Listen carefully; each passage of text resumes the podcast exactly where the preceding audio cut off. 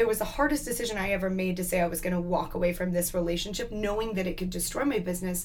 But I was for the first time putting myself above my business, which I hadn't been doing.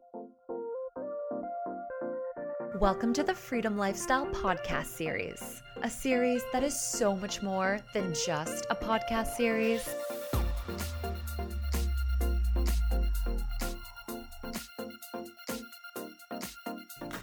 This is a movement towards freedom in life and in work, and about taking a lifestyle you know you deserve.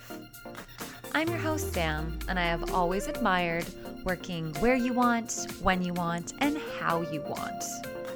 Just like my guests, I've found my version of the freedom lifestyle, and I'm sharing all the secrets for how you can too. The freedom lifestyle looks different for everyone. What's your free? I went from one day having a team of a bunch of people to the next day saying, We're splitting this company in half, you know, fight for it.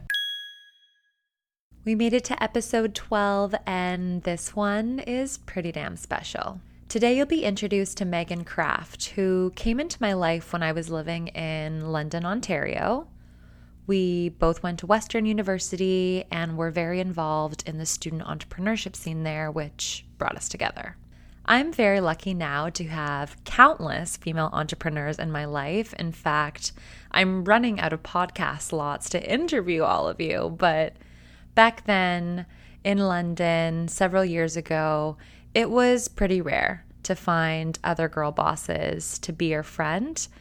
And I'm really lucky to have had Megan in my life all these years. We've continued to support each other through so many different life milestones businesses, career moves, breakups, city moves. I'm so grateful to be able to tell her story with you today. It's personal, inspirational, it's real. It's her journey of walking away from her first business after breaking up with her business partner. Breaking up figuratively, literally, all the things. We're going to get into that story. Before we do, I want to give a quick update because we're almost halfway through season two now of the podcast series. I've been planning lots of fun and hopefully valuable events and workshops for us to get together in person in June and July. Summer 19, y'all. It's hopefully going to be pretty epic. At least it's feeling like that. If you want to have a pulse on some of those events and workshops, make sure you're in our Facebook group or signed up for our email list. Bonus points if you're in both. We're going to be making the announcements in the next week or so. It's, there's so much to look forward to, including your introduction to the lovely Megan Kraft. Megan, it's great to have you on the show today. Thank you for coming. Thank you so much for having me. I've had the pleasure of watching you start and transition from a few entrepreneurial ventures now, which has been fascinating. And frankly, you've earned a lot of my respect. Thank you so much. what, a, what a lot of people might not know about you, though, is that before all of this, before becoming a serial entrepreneur, you were going to go to medical school. So I would love to start with that and how you knew to walk away from something like med school. I think it kind of happened without me even realizing it at first and then i, I had to take a, a, minute to get some perspective but I, I, studied evolutionary biology and neuroscience in school so my uh, background is consumer behavior but um, originally that was coming from like animal behavior. So looking at human and non-human animal behavior from a biological and psychological perspective. And I, I really was passionate about what i was doing there. Through that process i had the opportunity to start my first brand and that's actually how you and i met. It surprised me that that brand really took off and i had this opportunity to do something that I had never thought I could actually do for a living. Being a clothing designer for a living is something that little girls dream of, and you don't think you're actually going to become that. And I had put so much time and energy into um, going the idea of going to medical school and then this this idea just kind of came up and it just naturally flowed and i really needed to give it a chance to to breathe and so i deferred medical school and uh, pursued my passion i guess. One was bigger than the other. And do you have any regrets about that decision? Like you never went? No i never went to medical school. I never went and got my master's which i expected. I think my grandma maybe regrets that i didn't go. Like when i sold my first business she was like so are you going to go back And I'm like, no, mom, or like, you know, no, grandma, no, mom, I'm not going to go back. I, I don't think I regret it. I think that I would have been an amazing doctor, and I see how adaptable I've been in, in entrepreneurship, and I think it could have been applied. But I actually think what I've done for a living is more rare than becoming a doctor. And so I see that as like such an exciting thing because it's more rare to be a successful entrepreneur at that at, at the age I'm at. Definitely. Mm-hmm. And as you mentioned, that first business, that clothing brand that you ran, that's what brought us together. How long were you running it before you ultimately sold your share of it? So I started my first business in 2012. It was called DPMS when we met, and I sold the business last January. So January of 2017. So five years of me running that business. Wow. Mm-hmm. And I'm sure that business taught you a ton. You know, being in fashion, exhibiting at all the music festivals I saw you at. That was too fun. Launching a brick and mortar store. What are some of your favorite memories that that experience gave you? I did learn a lot from that first brand. I was kind of just pushing myself over the edge as far as you know learning on the fly and and being able to set up at some of these massive music festivals that's definitely a top memory for me. But i actually think i i think back to the day where i pitched my business at Bizinc where we met and you were you were there. I'm like that was so far into my past and such a scary moment. And i look back at that as being one of my biggest and most like favorite memories because i was just terrified and had no idea what i was doing. And now you know like like seven years later, is it seven years? Is that how long that's been? Um, you know, I still remember that moment so vividly. And I think, like, you knew nothing. And then these people believed in you and gave you this money. And, like, it just, it went so quickly. And you were running that business with your boyfriend at the time. How is managing both a romantic relationship and a business relationship with the same person? So I think that there's a lot of positives and negatives to running a business with a significant other. Uh, I think the business could have never existed if Dan and I uh, had never worked together and lived together and did all of those things. We really fed off of each other's skills and ideas and pushed each other through some really good and bad times. So I see that as something that's pretty hard to replicate um, without your significant other, especially now that I'm trying to build, you know, some other brands. And I know how hard it is to do on my own uh, without that. But I also think it's hard to balance a romantic relationship. And I think that a big part of why my relationship failed was because it got lost. Um, there was no relationship left. It was all business, and that became our number one priority. And both of us put all of our energy into that instead of into our relationship and we became friends and business partners and um, i think we just kind of grew grew up. I don't even think it was like grew apart but you know we just both grew up. We were very young when we started. Yeah what were the ages? So you had the business for five years you said? Yeah so i was that's what i was like i, I was a 21 22 and dan was a year older than me so 23 you know we were living together running a business full time i owned I guess I was yeah 24 when I opened my store. Uh, so I was running like multiple employees and had a lot of responsibility for you know a 24 year old. It's it is a hard thing to balance, and I I feel now like I'm divorced, which is like a hard thing to say, and I yeah. think people think it's crazy, but. Uh, I am 28 years old and I've been divorced. Like, there was no ring, but there was a dog, a home, a business, and it all had to be separated. And it emotionally was the same it costs pretty similar to the same amount and so that's been like a really big thing for me to process now in my life I can only imagine that. I mean, I had a business with my friends, and even just seeing the impact of friends and business when we don't live together, when we aren't relying on each other for every other aspect of our lives, like even that puts strain on it. So I can only imagine what you went through. Yeah, I mean, I, I don't want to disregard how I think rare and unbelievable the connection that we had was. And that's what set us apart from, you know, many other clothing brands that have started. But uh, yeah, I think it can get really lost if you don't focus on maintaining that relationship. And I don't even know if we focused on it, if that would have fixed the relationship. But I do think that that it becomes hard to balance when you just put everything into your business. There's not much left for you to separate. Definitely. And I actually found out about you leaving that company through a public LinkedIn post that you wrote that was announcing your exit. I thought that was super brave. Why was it important to you to write that? I think it was really important for me to post on LinkedIn about me leaving my business. First of all, because it's a it's a great channel for you to uh, interact with other people in business, and I knew that there were a lot of people following me there that, you know, maybe weren't my Facebook followers or you know Instagram followers.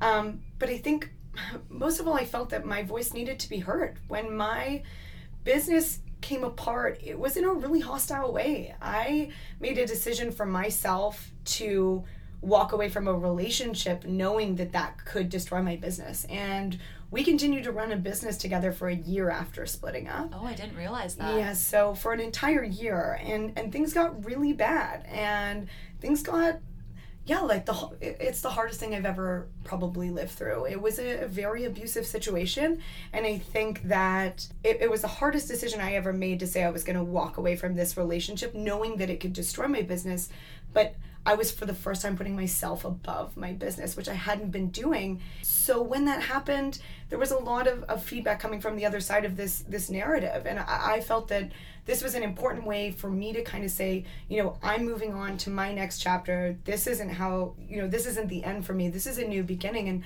I'm really excited about that. And my voice deserves to be heard and not just the person who ended up buying the company. Absolutely. And I'm so glad you wrote that. I think that that was really smart for you to tell your side of the story. And I'm really appreciative you coming on my show and further telling that side of the story because I think it is super powerful. Thank you for giving me the opportunity to do it. It's really exciting. One thing I wanted to ask you about is your identity in that process because as I alluded to, I left my fashion brand as well with my business partners that were my friends. And when that ended, I feel like I went through a bit of an identity crisis. I felt a lot of anxiety about who I was. Am I still a girl boss? Am I now a failed entrepreneur? And so I'm curious, what was the post exit experience for you?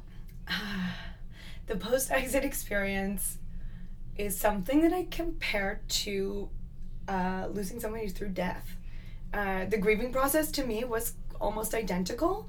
I went from one day having a team of a bunch of people to the next day saying, We're splitting this company in half, you know, fight for it.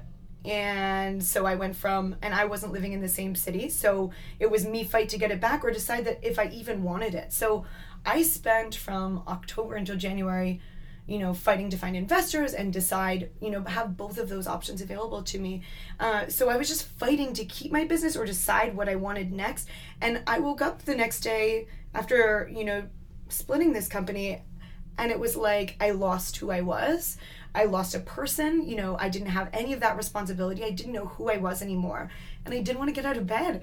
It was a really, really difficult process to live through. I was very stressed and anxious, but um, you know, I faced that head on. I, I started practicing a lot of gratitude, reaching out to my network of like uh, mentors and, and people around me. And I, I was very much surrounded by amazing people who kind of helped walk me through that process um, and figure out what was next for me. But it's been really exciting since then. So, absolutely. Yeah. And you should be really proud of where you are right mm. now. So, I'm excited to get into that what were some of the actions I guess you took, knowing that was a dark period, knowing that you needed to reinvent yourself, knowing that you needed to figure out, okay, how am I going to contribute to the world next? What did you do about it?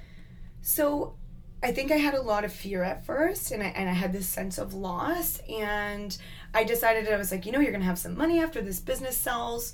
You know, what are you to do? You could go on vacation. You need to get out of here. I needed a change of perspective. And I had spent all this time, you know, fighting you know, for my business and legalities and stuff like that. And I was like, you don't want a vacation. You've been sitting in Toronto, like, not sulking, but just having to just be in the middle of something and not sure where you're going next. I was like, I want a challenge. So I spent about it took me about 15 minutes of searching on the internet to decide that I wanted to go to India. And I've always wanted to go there. And so I booked myself a one way ticket to India and said, there's no greater challenge in the world than this. And I figured it would be a great place for me to look myself in the face, make new friends, push myself to um, just get right outside of every boundary that I've ever had and just kind of see what happened and learn about manufacturing and artisans there. It was amazing. And why India? So my grandma was my inspiration always growing up. I traveled with her a lot. I've, I've seen a lot of the world and she's unfortunately not alive anymore, but that was the only place she ever like never made it to. She'd seen the Great Wall of China, cruise down the Nile. I grew up seeing like photos of Egypt and I always knew that's somewhere she wanted to go. And so I felt I was kind of going there for her, but it was like a gut instinct. I remember being at home with strep throat at my mom's house. I had strep throat and the flu at the same time, probably from being so stressed out. And I spent like 15 minutes. I'm like, I don't want to sit on a beach for three months. Where am I going to go? And like, India came and it was just like instant. You're going to India, and everyone was like, You're crazy. You are not going to India alone as a woman. And it is the coolest thing I've ever done in my entire life. Wow, I'm mm-hmm. super close with my grandma, so that warms my heart. Yeah, it's it's a sweet story. I do a lot of things in my life thinking of her. She really was kind of a major mentor that shaped me into who I am today. And what a tribute. You came back with a fashion brand, and I know you're doing other stuff. So, what are you up to now? How did all of this experience kind of land you to who Megan is today and, mm-hmm. and what's getting you excited? So, I think that my India journey was a lot about like facing myself and kind of going through some of that grief and, and healing and, you know, gaining some, you know, spirituality and just self practices and, and just making myself healthy again. And then when I came back, I kind of went through another weird period where I had no idea who I was and what I wanted to do. I came back with this amazing resort wear line that I created and I had no idea I would create in India. Uh, I spent the summer building that out, but at the end of the summer I was like I'm I, you know I can't spend any more money on this. I have to get a job, but I'm not ready to go and work in a corporate setting after being an entrepreneur since I was 21. And so I went through another period where I was like working to live in the city because I didn't want a corporate job. Um, and then I picked up a project called Design by Toronto, where I got to art direct and creative director project, and it really re-inspired me to get back involved in my own industry because I felt that's where I was drawing inspiration. Instead of going, you know, making like money at a bar, you know, to pay bills so that I could be a clothing designer, I was like, you need to go back into your industry and start picking up projects um, so that you're surrounded by those creative people again. And so right now, I'm currently the head of sales and marketing for an ad agency called Anti-Social Solutions. So I am building their Toronto office. I'm also the lead producer for the Mix Toronto, which is a social content platform um, for millennials across Canada. And I own a Chai Atelier, my clothing brand. Uh, and then I pick up a lot of side projects doing art direction. So Greenwood Stakes is a horse race I'm about to art direct. I did Design by Toronto, and then I'm working on doing some art direction for a music festival this summer. Wow, very uh, busy. So it's a lot, but I absolutely love it. It's great to be busy when you love everything you do. Definitely. And so your ties are completely done from that first business. And would you say that you're healed from that process and are, you know, re inspired by what's going on in your life? Or how do you feel now? I think there's some moments where it stings um, thinking about my last business. It was my baby, you know, I created it from scratch. It was amazing, and that business still exists. Um, knowing that it will never be what I had planned for it is a hard thing to swallow, even now. And when you build something up to that level and then you walk away from it, you know, you have to kind of start back lower. And you can't take away those skill sets at all, but what you are taking away that a little bit of that progress. And so there's some moments where I'm like, you know, damn, it would be nice if I just, you know, had all these people that were doing things for me instead of, you know, hiring my first intern again and, you know, all of those things. But uh, I wouldn't trade it for the world. I think that it's been amazing to step into something new using all the skills that I learned over that time period. And the last two and a half years since I, I, you know, made these, started making these changes have, have been life changing. Uh, yeah, absolutely amazing. I'm curious about mentors and how they play a role in your life. You alluded to when you were kind of going through this transition, how grateful you were for the people that stepped up in your life. When you think about that, what is some of the best advice you've received along all of these entrepreneurial journeys and navigating your early career? I've learned a lot of really great advice, but one of the things that has stood out to me recently is uh, it kind of ties into one of your previous podcasts is to be shameless in self promotion.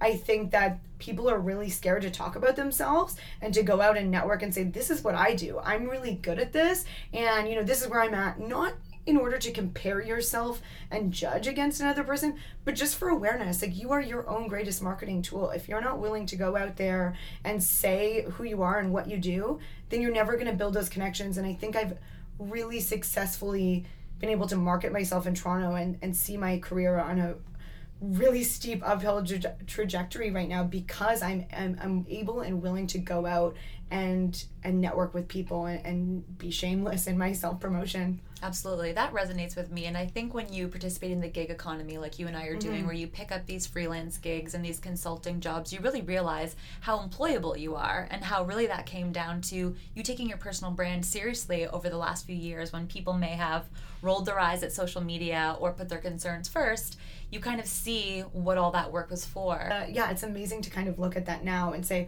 wow, you took this big risk to leave something that was secure. You would have been fine in this relationship. This business probably would have been, you know, really successful, but you wouldn't have been like happy in the way that you are now. Absolutely. And mm-hmm. that's so scary to one, admit that, and then two, do something about it. So uh, good for you. Thanks. Yeah. Terrifying, but totally worth it, as the best things usually are. Yeah. Awesome. And you got to come to my live podcast taping in February. I Thank did. you again for coming. You're so supportive. I wanted to ask you when you think about my movement and the freedom lifestyle term in general, how does it resonate with you? The freedom lifestyle, I mean, first of all, your podcast taping was amazing. Thank you. I was so proud of you in that you. moment. You were meant to have your own podcast. Thank you. You did a great job, and it was really cool to see that happen live. I think being able to do what I want when I want with the people that I want, that is a freedom lifestyle. We're going to wrap this up with something new I'm trying. We do a rapid fire round oh, where goodness. answer as quick as possible and we just go from there. You ready? Okay, I'm nervous. I'm nervous. Don't be. Okay. Big dogs or small dogs? Big dogs. Ariel or Jasmine? Ooh, Jasmine? I thought you would pick that one too. um, weekday bedtime. Probably midnight. Do you believe in soulmates? No. Would you rather be rich or famous?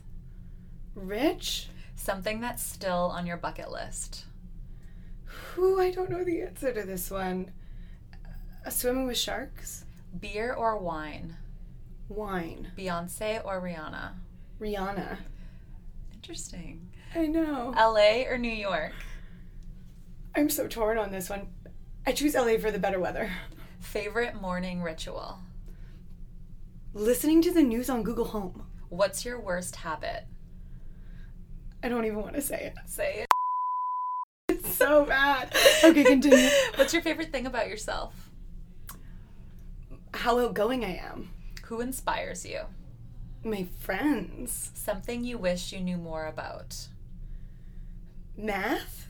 Favorite podcast other than mine? Girl Boss Radio. Same. Amazing. Well, that's it. Those are all the questions I have. Thanks for making my job so easy. And I know that the listeners got a lot of value to that. So I really appreciate you getting real. Uh, thank you so much for having me. It's amazing to get to talk about my story. It's really, really exciting. So thanks for having me here. And I can't wait to hear all of your future podcasts because I know this is going to continue for a long time. Thank you for saying that. Bye. Bye. That's it for episode 12. If this story inspired or motivated you, I would love for you to share it on social media or within your networks. It is such a grind trying to promote a podcast, and I could use all the support and all the love that I can get. I'm also really excited because I've secured some of my first podcast sponsors and I'll be announcing them on upcoming episodes. So my downloads are about to be more important than ever. Remember, the freedom lifestyle looks different for everyone. What's your free?